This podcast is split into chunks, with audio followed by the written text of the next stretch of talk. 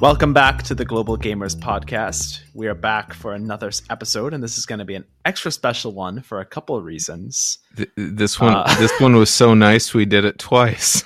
yeah. So the reason we didn't have an episode last week was because we had this one recorded, or so we thought. But turns out that uh, once everything came through super crisp and everything was looking good, that Ryan's audio for some reason didn't record. So it was just me talking to myself with very long, multiple minutes long pauses in between.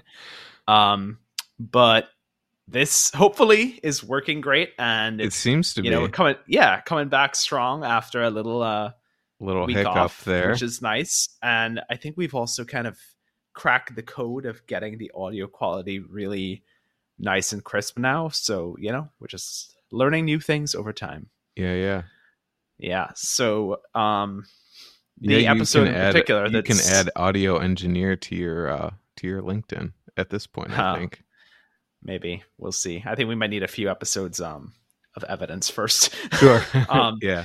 Yeah, but this uh the other reason this episode is extra special is because um you actually came up with this and it was a really cool discussion topic for us to do and I'm ex- actually excited we get to cover it again because yeah. we treaded good ra- good ground the first time and it was fun.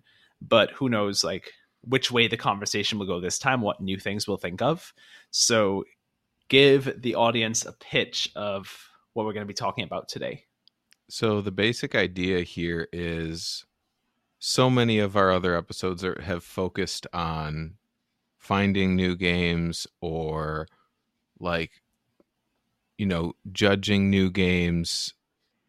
And in this episode, we basically wanted to mm, pull back the curtains, not quite the right phrase, but like we wanted to emphasize just the community aspect of board gaming.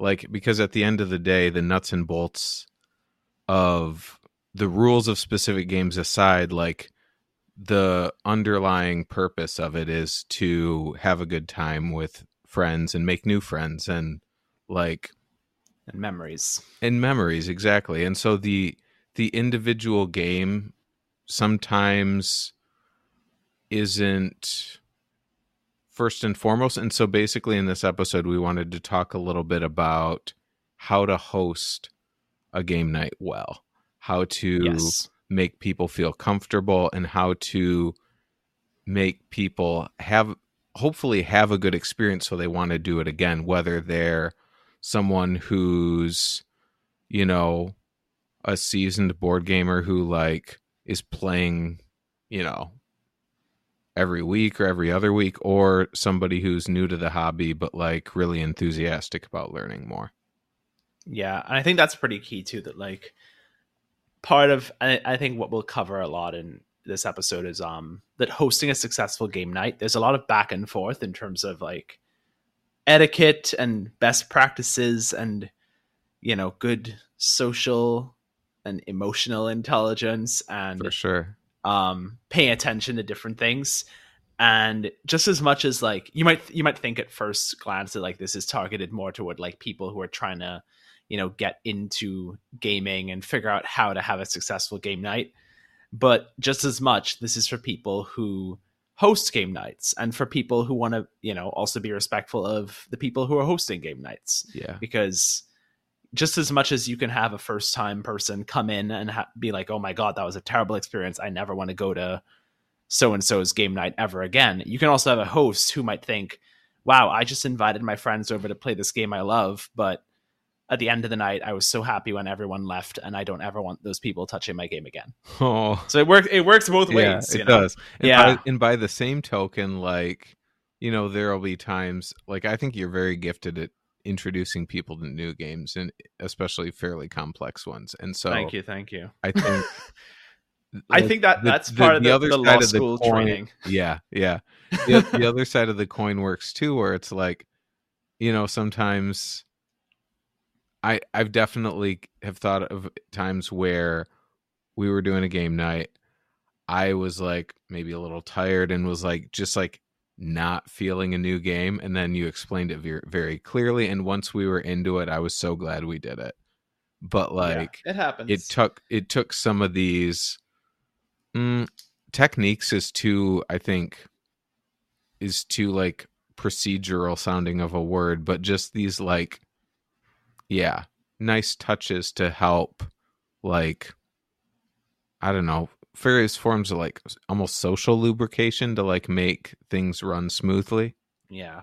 Well i mean before we jump too far ahead because i think that Yeah. is going to touch on um, one of our big discussion points the way that we want to lay out this episode to kind of strike a balance between having it structured but also a bit free and loose is we're each going to kind of focus on three elements of hosting a successful game night that we each thought of. Yeah. And so we're each going to offer those up kind of explain what we mean and then you know maybe we'll agree maybe we'll disagree give a little pushback see where it leads and then move on to the next one. Yeah. Um so without further ado let's kick it off. So i think your first one um would be a good place to start because you just kind of touched on it already. Sure.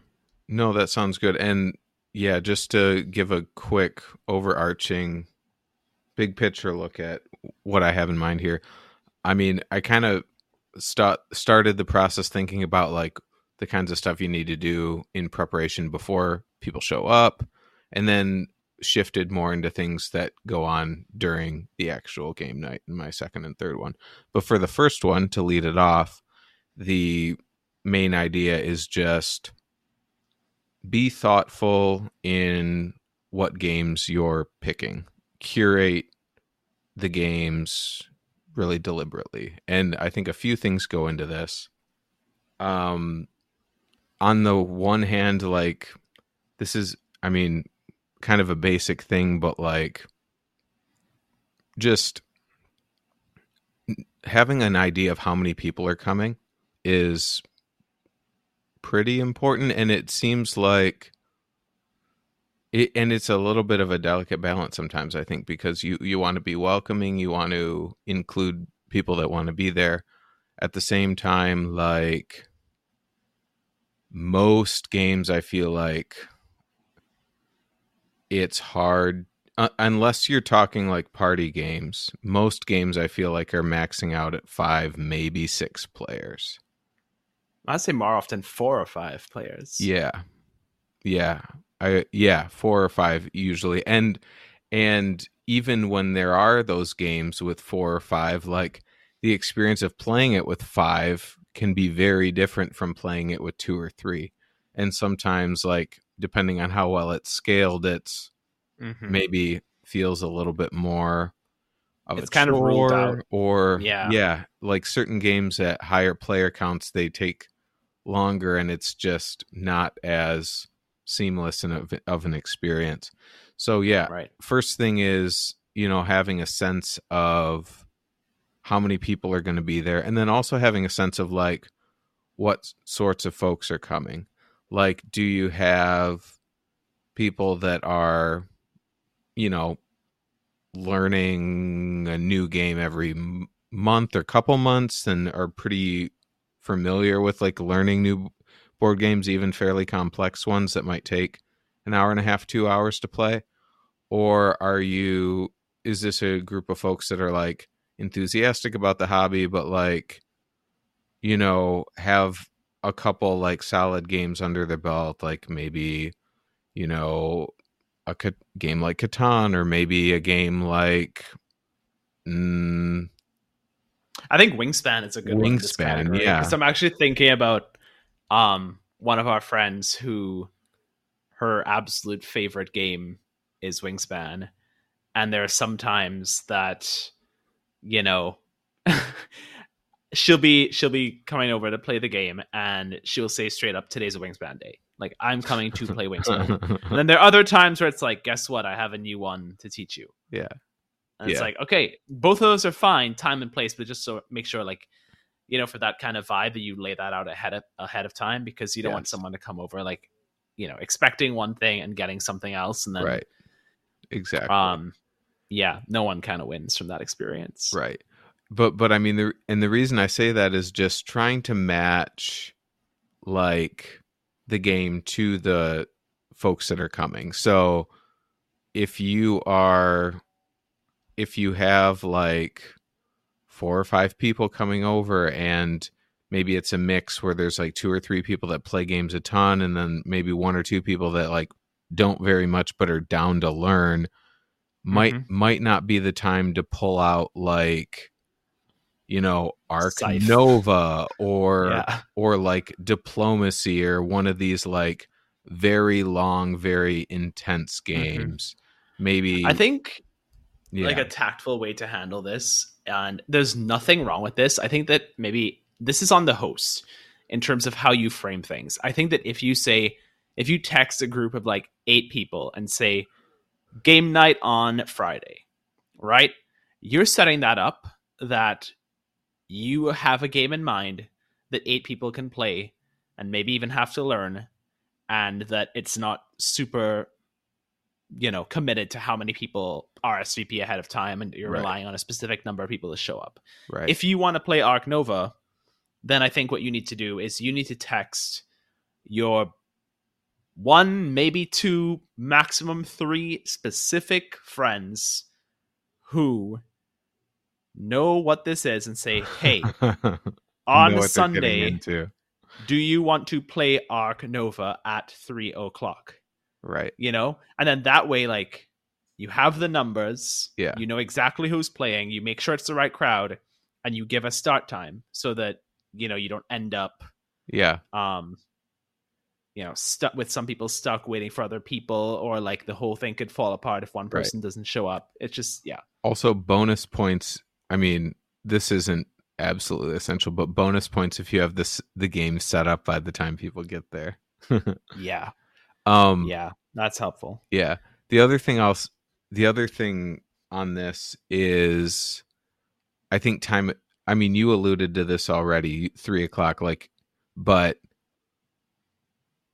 you know, it it it it's the later it gets for I think it's not uncommon for people to not want to learn a really complex game late Yeah. at night.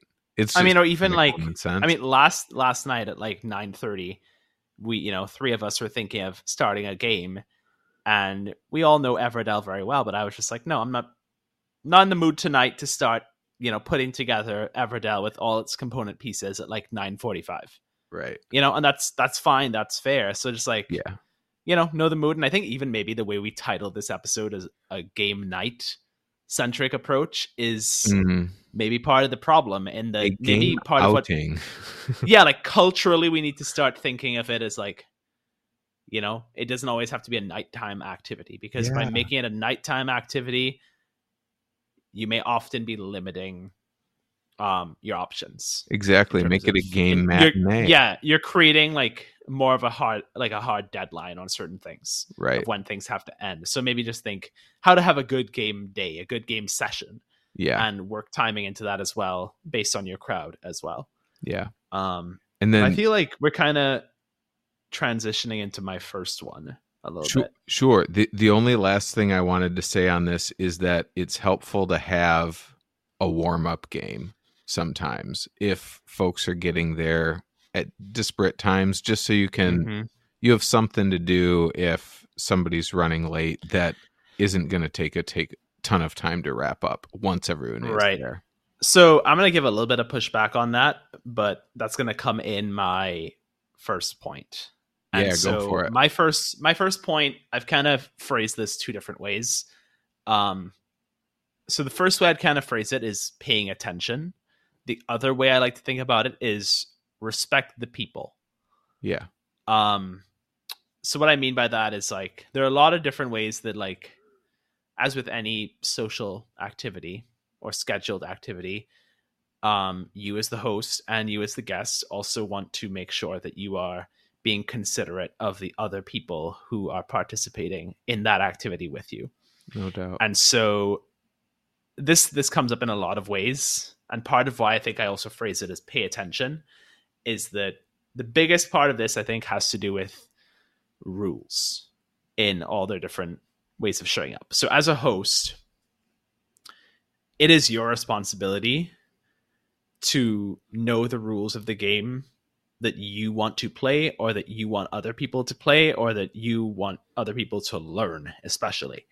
So i think that if you are going to have a game night and especially this this is even more so true with um more complex games gaming sessions sorry.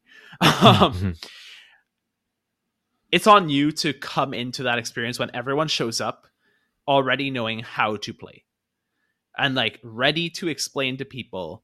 And as you said before like ideally maybe even having some of the things set up already because what you don't want is everyone shows up on time you know at 3 p.m for your arc nova session but then everyone is sitting there until 3.45 4 o'clock um, setting up things and sitting there checking their phones and chit-chatting while you sit and read a rule book in silence.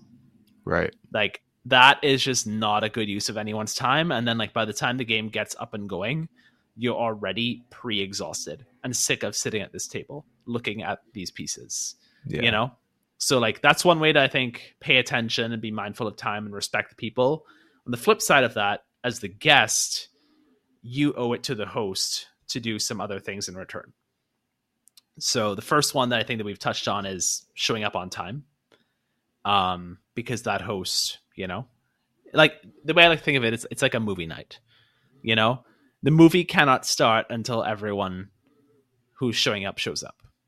Otherwise.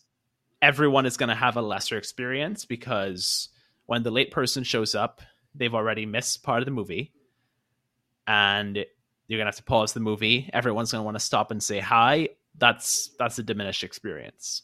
Same thing goes with a game. It's probably even worse with the game because you can't just the late person can't just hop in 15 minutes into the movie you know, with a game that doesn't work. So everyone's waiting for you. And even if everyone else is already ready to go, we now have to wait to like get the late person up to speed, give them all their pieces, um, check in and say hi. And you know, it's just it's just really grinding everything to a halt. Yeah. And disrupts the whole plan. So I think one alternative to that you mentioned was like throwing in shorter games that you can play while waiting for someone to be late yeah, that that works sometimes, but you know, like that's at the it's, same time sometimes that's that's ideal. not yeah, it's not what everyone else signed up for. That's not the game everyone wanted to play. They've just been kind of forced into it. And now they're not coming in fresh when the actual main game starts. And sometimes, now guess what? The late person has shown up, but you have another 15 minutes of this game you need to wrap up. So right. again, like you're just wasting time. Yeah. Um, so I think just like being on time as a guest is a big thing, and then as a guest also paying attention to the rules. This happens before the game. Um, you know, if you're showing up, you've committed to learning to play a game. Maybe it's a specific game, fine. Maybe it's not.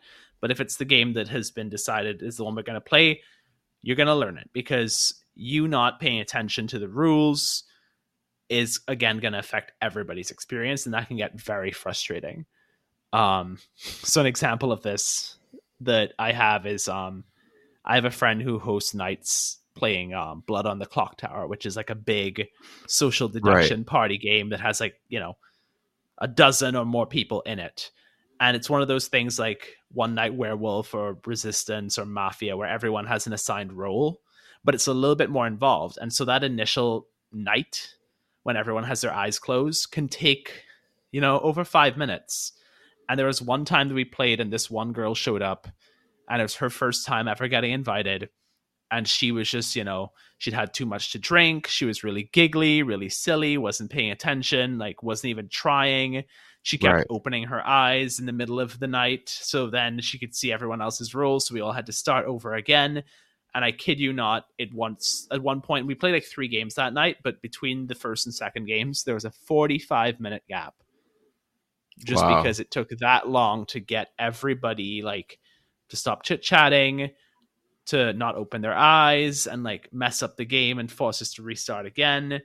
People getting up to go to the bathroom and get snacks and all like it's really tough when you have a group that size. Yeah, it is.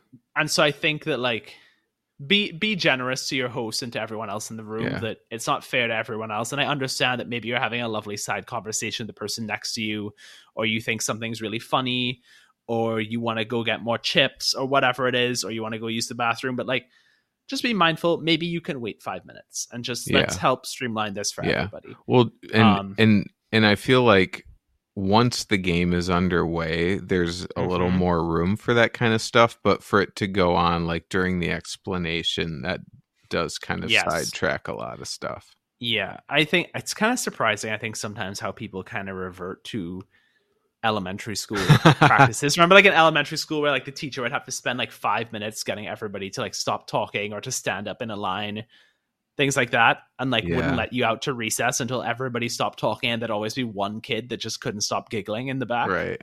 Like it's you'd be surprised how even adults seem to revert to that sometimes. I will say, I Um, feel like that kind of thing happens more in larger groups. I feel Yes, like usually, yes, and especially when alcohol is four, involved. yeah, exactly. If you're at three or four, that's probably less of a thing. Um, the other Mhm. thing is like if you are in a group that size, like it may pay off to like kind of just plan ahead that that might be a possibility and just plan Yep. accordingly and maybe do a party game that doesn't have as complicated rules. Yeah. Um and the thing with that as well is like my, my friend who hosts these Blood on the Clock Tower nights, this might be uh, spilling the secrets a little bit, but he actually has a spreadsheet of people who've been invited to these. And this might sound kind Really? of creepy, but like I guess because he somehow just knows so many people because he's just Yeah. super extroverted and has people from like all different walks of life that, you know, like school friends, work Right. friends, like sports friends, swing dancing friends, like all these different groups, and they just come together when he has these events. They're like, but some people don't get invited back. It's not like, oh, I don't like you. No, there's no time for us to ever hang out. But it's like you weren't a good fit for this activity, so like, you know, Yeah. maybe maybe it's not for you, and that's fine too. Like, don't invite someone who's gonna hate Arc Nova to come play Arc Nova. Same thing applies. Yeah. But I think it's just once you are invited and you show up, you know, I think you have a responsibility. And you're right that this becomes less of an issue during the game, but there are still certain things in this pay attention, respect the people category that I think do show up. Yeah. Um, Turn length is that what you're getting at? that's one of them. There are three different things I think. The first one is, and it kind of it kind of follows along from, you know, paying attention to the rules teach, um, is like, you know, it's fine to ask questions, but just take initiative on actually like learning things and processing how things are going. I think one of them is like turn length. So two of the three of these really do have to do with turns. The turn length thing, um, again, this kind of goes into what you were saying about know your group, in that you know what, like there's a time and place for everything, and the way I like to think about this is like, yes, obviously some people click with certain things more quickly and just go more snappy, and some people take longer and like like to really think about all the different option and process all the different trade-offs, and that's fine because you know a lot of the time that is part of the game. It's a strategy game, and thinking and planning a few turns ahead is the point. Right. Um, but at the same time, I think part of that strategy when you're thinking about what you're doing on your turn is one of the things that you're weighing isn't just what are my trade-offs in game it's also what are my trade-offs in the real world Hmm. because the way i like to think about this is a successful game night isn't about who wins the game it's about did everyone have fun and so Yeah. if you're hosting your successful game night is you you know went and spent you know let's say $60 on a new game and you're really excited you want to play it. You just taught your friends to play it but you did a really bad job teaching it. It took really long and everyone was in a bad mood and just kind of tired at the end. Guess what? No one wants to play that game ever again. Maybe you won but who cares? You know? Yeah. um on the learning side same thing. Like if you're ho- if you know your host didn't do a good job explaining and just like completely you know railroaded everybody then it's a lose-lose for everyone Right. so what you want to do is just like as you're playing a game be mindful of like am i having fun is everyone else having fun is this like a good experience Yes. and like factoring that into how you take your turns and just generally how you behave around the table. So like the turn length is one thing. The other thing that bothers me way more is when it's off because the turn length thing, as I said, sometimes can be a product of someone actually maybe paying too much attention Yeah. and like taking it too seriously. The thing that I think is way worse is when it's obvious that someone is not paying attention. And this most often comes up in the whose turn is it again? Oh, it's my turn? That. And like, you know, that happens from time to time, happens to everybody, that's fine, that's normal. But when it's something where like it's the same person and it's every turn, yeah. that's just like a big red flag to me and it gets on my nerves because i'm like okay that tells me that you're checked out. You're not paying attention um to the game. Because if you think and you also like you're therefore not playing it properly because if you think that you can just do what you want to do on your turn and what everyone else does doesn't matter then you're not getting the game most of the time Yeah. there is I mean, be some yeah. degree of player interaction in pretty Mo- much any game most games Yeah. have at least some. yeah, and also like you're kind of telling everyone around the table, I don't care about what you're doing. Like, you know, which is not it's not like the kind of vibe you want to give off when you're engaging in a social activity. Um, and then again, like also it just does it just slows down the whole process because if you weren't paying attention, even if you're not focusing a ton on what other people are doing on their turn, you could be using that time to think about your next turn Right. if you're not paying attention, then now it's your turn. You've done no pre thinking. So now everyone has to sit and wait for you to think about your next turn, right. which you could have done when everyone else was doing their thing, yeah. you know? Um, so it's just like taking other people's time and attention Right. for granted. And then just the final one Well, that kind of go, go ahead. Well, just one thing I wanted to add on that is sometimes it it becomes even more of an issue in certain games where you know you're getting things on other players' turns. I'm thinking of a game like Mhm. Earth, Earth, yeah. You where cannot get it. You cannot get away with that in a game like Earth. well, yeah, I mean, Wingspan has some of this too, where it's like Mhm. you know if Birds.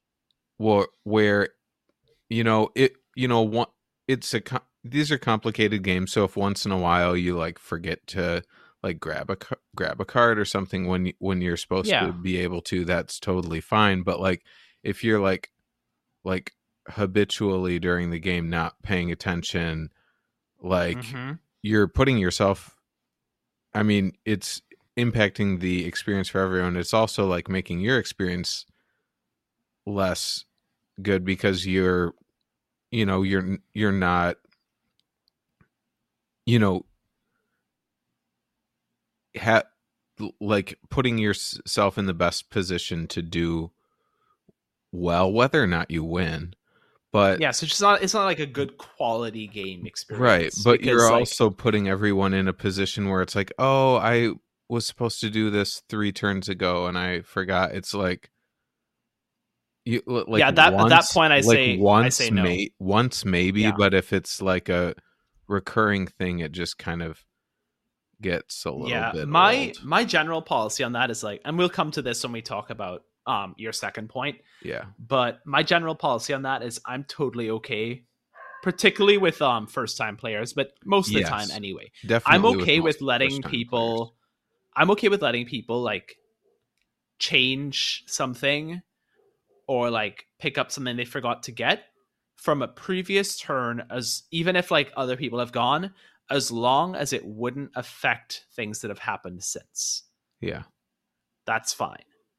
Um like i think giving people grace for that is fine but Yeah. where i draw the line is like oh it's now affecting the actual game and like other people now would have to undo their turns as well that they've done after you so that you can go back and do something else. And the reason we're letting you do that isn't because it's your first time playing or you know a real genuine mistake but because you weren't paying attention and now everybody has to pay the price right be- and even though they did what they were supposed to do because they're paying attention, now we have to go back in time. So we wasted time.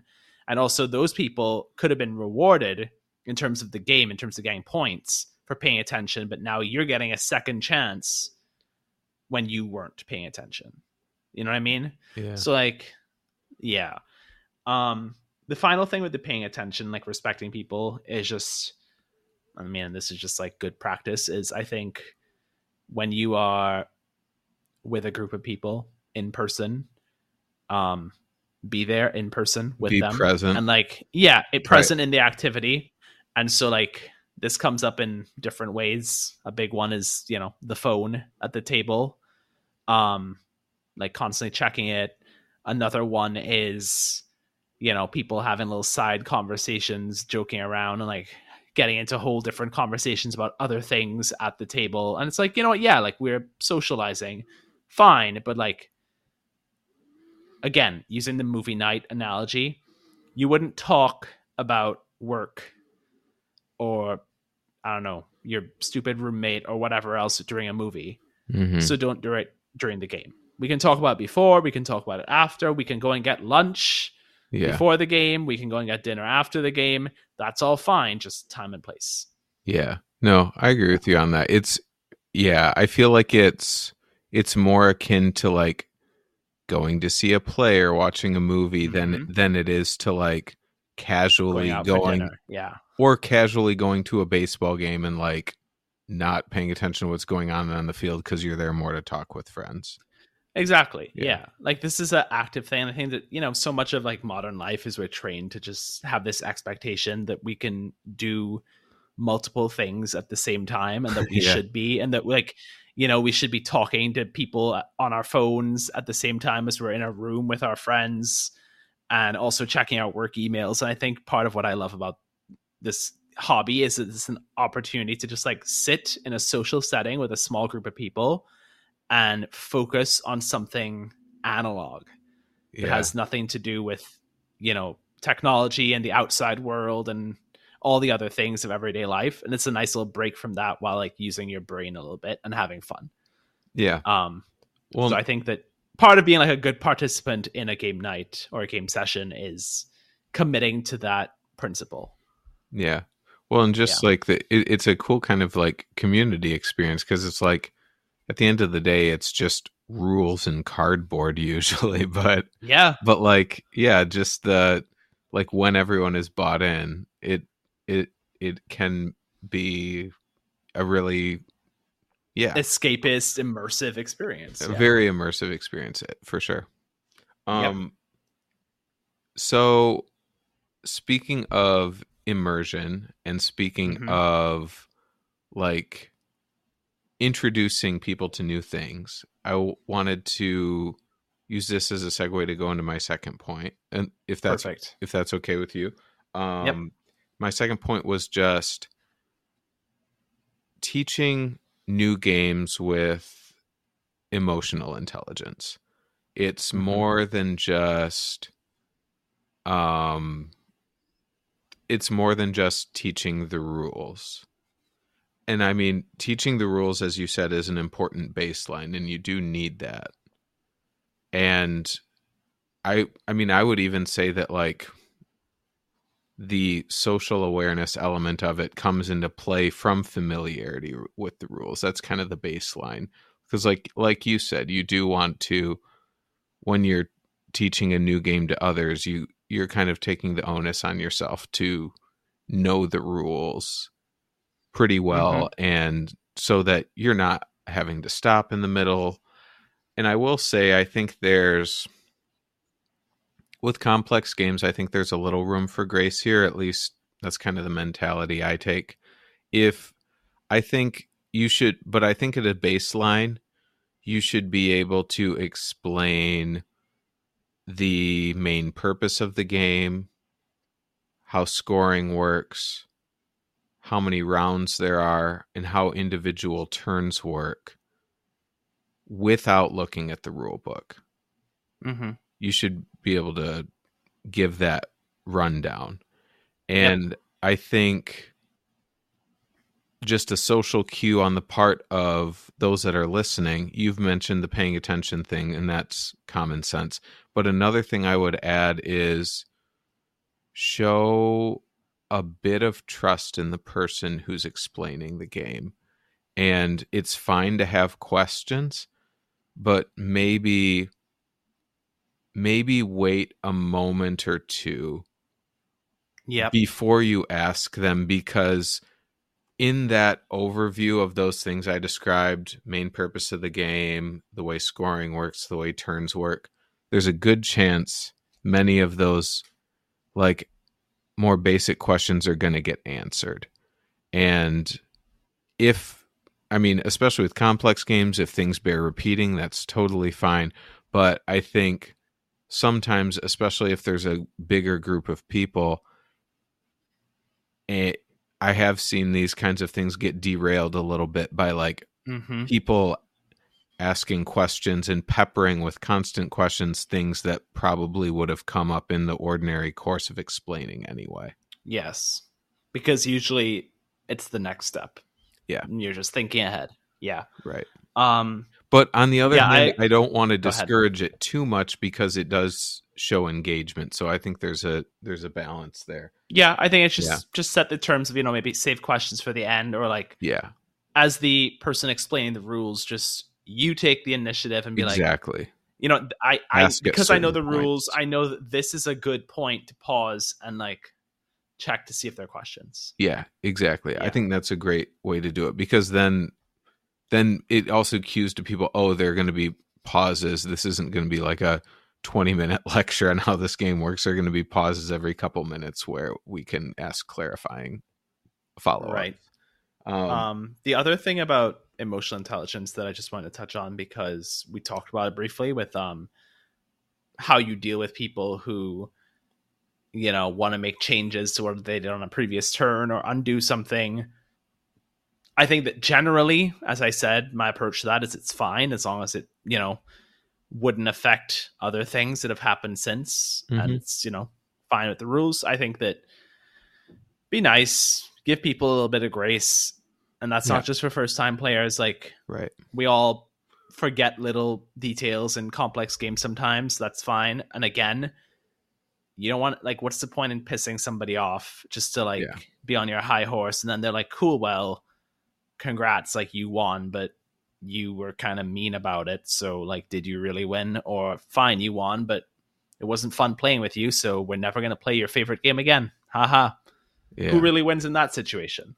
No, it's, you know but at the same time yeah but at the same time like as i said there are limits to that where you don't want to get to the point of rewarding people for Yeah. not participating or like for not, actively not being paying attention. yeah yeah for actively like diminishing the quality of the experience for everyone around the table Yeah. I don't have too much more to add on this um teaching games, you know, with like social dexterity, but a, f- a few points to add on here. One is I think there's I mean you're going to you're going to this is kind of a case by case thing. You're going to know the people that are there participating better than most. You're going to have a sense of what kind of games they like, what kind of games they don't like, probably. And if not, you can ask. Because, you know, there are some folks that are like very into cooperative games and don't love a game like Oceans where it's like constant, like, like, take that meanness. Yeah, like yeah. exactly that that constant like thwarting going on. And you know some games it's a balance between the two. But i mean think about it in terms of what what game you're picking but then also during the game as you're teaching well yeah yes as you're teaching you know practice turns at the start can be helpful um Mhm. as long as you're clear whether this is like we're starting and then we're going to continue or this is just practice dry run and then we'll start with a clean slate um the final thing i'll say here is different people are more or less open to feedback and critiques on how well they're playing especially if it's their first or second time. Some some people i think are like external processors very like collaborative and they're like oh what do you think i should do here? And like in those situations i think it goes without saying like give them the advice that you would want if you were in their position and like put them in the in the best position to put their best foot forward playing. Nobody Yeah. wants to be like playing a game where like you know somebody gives them advice that you know holds them back from being their best just so the person who's more experienced with the game can win. That's not fun for anybody. Yeah. Um, but at the same time, you know, some folks are, hmm, I don't know, maybe a little bit more protective or just more wanting to like branch out on their own and figure things out on their own. And if someone's not soliciting feedback, I'd be like maybe a little bit more cautious. Like nobody likes to just have it pointed out once their turn's over. Oh, you know, you really could have done this and it would have been w- way better for you. Like that kind of thing. yeah. Like, I mean, I know some people who are okay with that. Um, like the first time playing it, yeah. especially if like you know they've already like indicated that you know this is a little bit more complex than they're used to Sure. and that they're open to feedback but what i'd say is and this is part of like the emotional intelligence of it if you're going to point that out to someone then you better be ready to let them like Point make it that out to you. change Oh, because yeah, yeah. yeah if sure. it like what i don't like is you can't just be like oh well did you know that you actually should have done this on your turn because what you just did got you two points but if you did this you'd have gotten 10 points and then they're like oh well can i do that instead no no that like if you're Yeah, gonna point it out like silly. that then if you're, if you're going to have to point it out, it you have to, yeah. yes. you have to be doing it like in the spirit of wanting to help like, Yeah. genuinely help and then that means that you're okay with them actually understanding why you said that and being like oh yes like you're right i didn't see that thank you for your help right. i'm gonna do that instead Because then it's like a genuine learning experience and not just exactly a petty, and like you're- like, and like you're letting Right. them remain competitive in the game whereas the, Yeah. the alternative is you're just like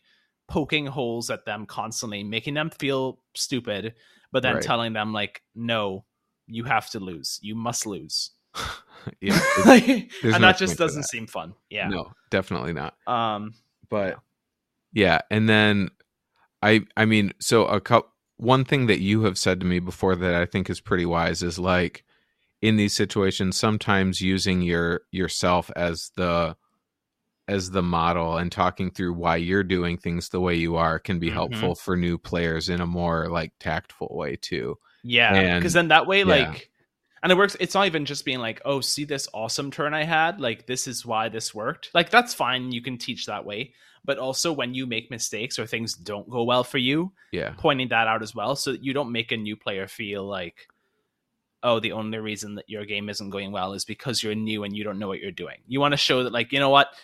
Sometimes things are not optimal even for someone who knows the game well, and that's okay.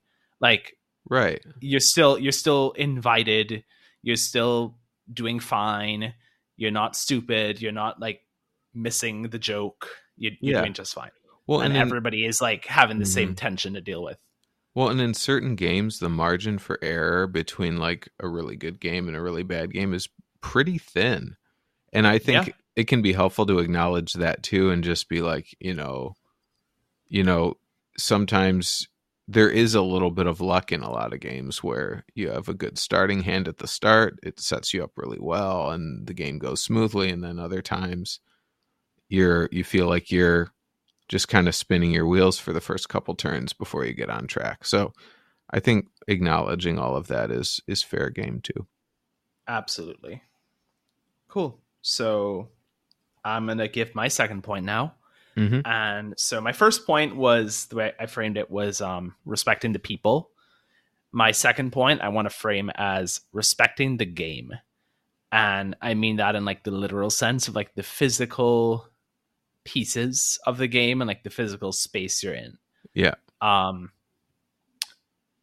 again like this should be should be basic basic you know social etiquette for you know when you're using other people's things or in someone else's home or in someone else's space or borrowing other people's belongings. Right. treat it like like better than if it was your own you know? And i have seen it happen where like people have just like been so inconsiderate about something that they don't own you know? And so i'm thinking like i have some games that you know are like older. Some of my first games that i have like my copy of resistance avalon or betrayal at house on the hill Yes. that tended to be played like very heavily played way back when you know they would be played more as like part of like a pregame while everyone is like drinking and we're gonna go out after the game and you know I, I used to have in college this like deck of stupid never have i ever cards that were all like eventually covered in like sticky pink spilled wine Mhm. you know and like some of the cards like stuck together and like peeling off and all of that and for a Mhm. game like, you know, a deck of never have I ever cards, like, fine. That is what it is. But best believe that I don't want red wine spills on my wingspan nesting box, yeah. you know, or like I don't want pieces missing or like cards bent. Like my resistance Avalon cards, some of them are bent because like people would shove them down between the couch cushions to hide their secret roles or like sit on them, toss them across the room Right. and yeah i'm i'm not about that Right. and it really bothers me when people seem to just like not take it seriously because like as you said like to some extent yes these are just you know bits of cardboard and paper but like it's not because at the end of the day it's something that you spent money on um it belongs to you sometimes it has sentimental value yeah. or it could be you know a kickstarter edition or some kind of limited edition maybe you paid to custom upgrade some of the components like you know metal coins or something like that and Right. even if to someone else it's just cardboard and paper it's not theirs it's yours and they should treat it with the respect that you treat it with I think it- so Yeah, I think a good rule of thumb here is because I think some people think of it maybe, especially maybe if they don't play games as much, they're like, oh, it's Mhm. like it's a game, it's low stakes. But I think uh, I find a good way to think about it is like use the same level of care that you would if you were borrowing a book from a friend. exactly. Because hey a book is cardboard and paper same thing. Yeah, but it's but it's not you know? Yeah, um yeah and just like specifically the ways that this kind of shows up as i said like you know spilling things i think as a host and as a guest i think be mindful of the snacks that you're bringing to a gaming session. Like you don't want stuff that's you know cheesy fingers or like sticky or you know dipping sauces that can fall off of chips onto a board. Um i personally don't like drinks on the table while we're playing. I think Yeah. you know like especially if it's alcohol but even anything. Like i've had some close calls with a couple of my games like citadels and raiders of the north sea. Raiders of the north sea in particular i was mortified because it came within an inch of it and that's one of those games again where like i've bought all the expansions and like you know the collector's box and so to replace that that's over a hundred dollars to like replace the whole thing. Yeah, um you know and i just don't think it's necessary so i think if you're a host maybe like lay down those rules maybe have alternative surface for people to put drinks on whether it's on the ground next to the table or on a little side table or on a shelf. Yeah, those are good options. Have um, game friendly snacks. So some good suggestions are popcorn um, you know like potato chips that aren't covered in cheese or like barbecue salt or whatever else. Right. um, pretzels things like that. Yeah. um, Well, the other thing here is, you know, you I think you're very good at taking precautions. Like like you sleeve a lot of your cards Yes. for games and that that helps with this too. yes it does but you know it can only do so much Yeah. yeah Yeah. um but like and then like the other thing that might be less obvious but it does happen is like some people are clumsy or you know and like drop things on the ground whether it's cards or little pieces especially little like resources and stuff Yeah. um Little meeples. I've yeah, I've had situations where like days or weeks later I found like an Everdell occupied token on the rug or like a Cascadia animal and I just kind of was like, "Oh my god, this could have so easily been vacuumed away Right. what am i what am i missing that has been vacuumed away you know and again like those are small little things that individually don't cost anything but to replace it it affects the whole game if you're Yeah. missing some of those things Right. and especially for like upgraded components it's really not nice um to be like you know dropping things on the ground Yeah. spilling things yeah it just And, it like, bothers me so respect the, the- game Yeah. And the occasional drop happens, but just like pick it up right away. mm-hmm Right. Yeah another one i've seen is just people like bending you know some games will come Yeah. with like little reference sheets um like a cool like a like a little mini version of the rule book that you can pass around different players like i've seen people like bending them putting their elbows on it when it's like halfway off the table so it creases Yeah. um using it as a fan rolling it up I'm like don't do it just yeah. It's not nice don't do it like again as you said you wouldn't do that to your friend's book so don't do it to anything else Yeah. including games Yeah. Cool. So that's it for my second point, respecting the game. Yeah. Um, so I think what we both kind of noticed in planning this was that a lot of this seemed to be a bit like negative heavy on It- the front it- it- end. It, felt a It's a little lot of- bit like the the Ten Commandments of game yeah, like, don't do this, don't do this, don't do this, don't do this. So what we kind of wanted to do is like have the third point kind of be um more positively framed. yes. So um yeah, let's kick it off. So for my last point, it was be open to new experiences, both Mhm. as a host and as a guest of game nights. And like be willing to be at on both ends of that like interaction. It you know, there's a fair bit of behind the scenes investment in hosting a game night in terms of like the logistics of, you know, inviting the right number of people, but more importantly, like if it's a new game and it's a complicated game that takes maybe a couple hours to play, it might take a fair bit of legwork if you yourself haven't played it before to understand how it works before you're ready to teach it. And so I think it's I mean, I'm very appreciative to you. Like I feel like you have boiling down the rules of games down to a science, but I recognize too that it's a, a big lift sometimes for these complicated games. So I think it's it's nice, especially if you have like a regular group of people that you're often playing with to Mhm. switch up who's introducing and teaching the new game so that you know that that um like brain work behind the scenes is shared Yes. And I agree with that. and it and it lets you also like you know everybody kind of has their own types of games that they feel a special affinity to but like if you have different people like introducing games at different times you're going to get a richer cross section of board games to the table than if one person is always doing the teaching Yeah, that's definitely true.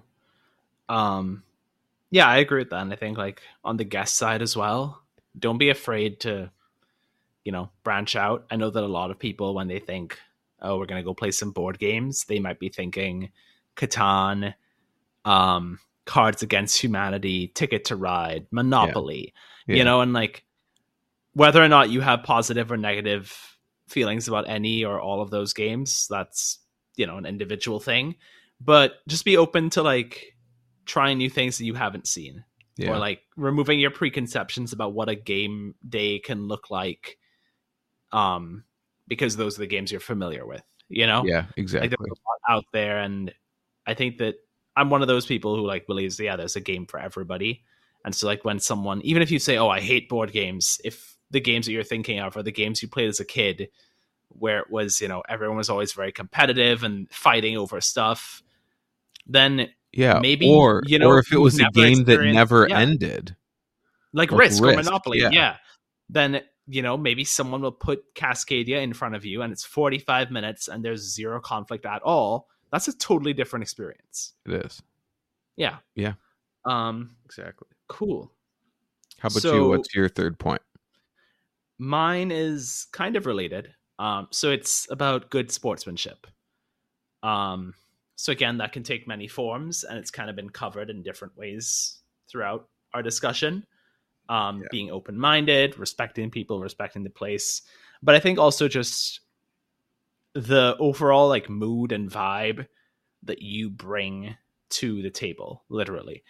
Um, because the same way that the host wins in terms of having a successful game night by having everyone want to, you know, play that game again. Um, as a guest, your version of that, your version of winning is you get invited to the next game night, you know, because you were a positive addition to the group. Yeah. And so just, you know, think about that when you think about like how you want to interact with the people, with the space, with the game. Um in its most extreme form, this can be just like, you know, you think it would go without saying, don't cheat, things like that. Don't cheat and don't Yeah, accuse other people of cheating. Um Yeah. you think that's basic and but I've seen it done. Um and people notice like you're probably not fooling people. Um yeah. It's it just it takes all the fun out of it.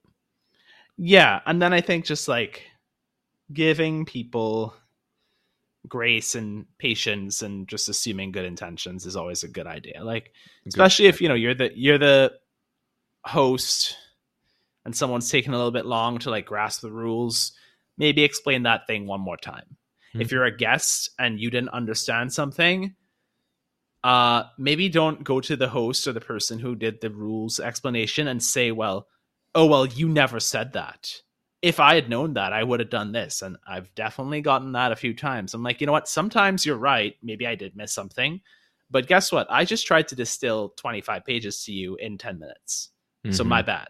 You know, from that point on, you have just as much access to the rulebook as I do. You can take a look if you had questions. right. Um, you know, and like, don't don't put other people down. Don't like brag.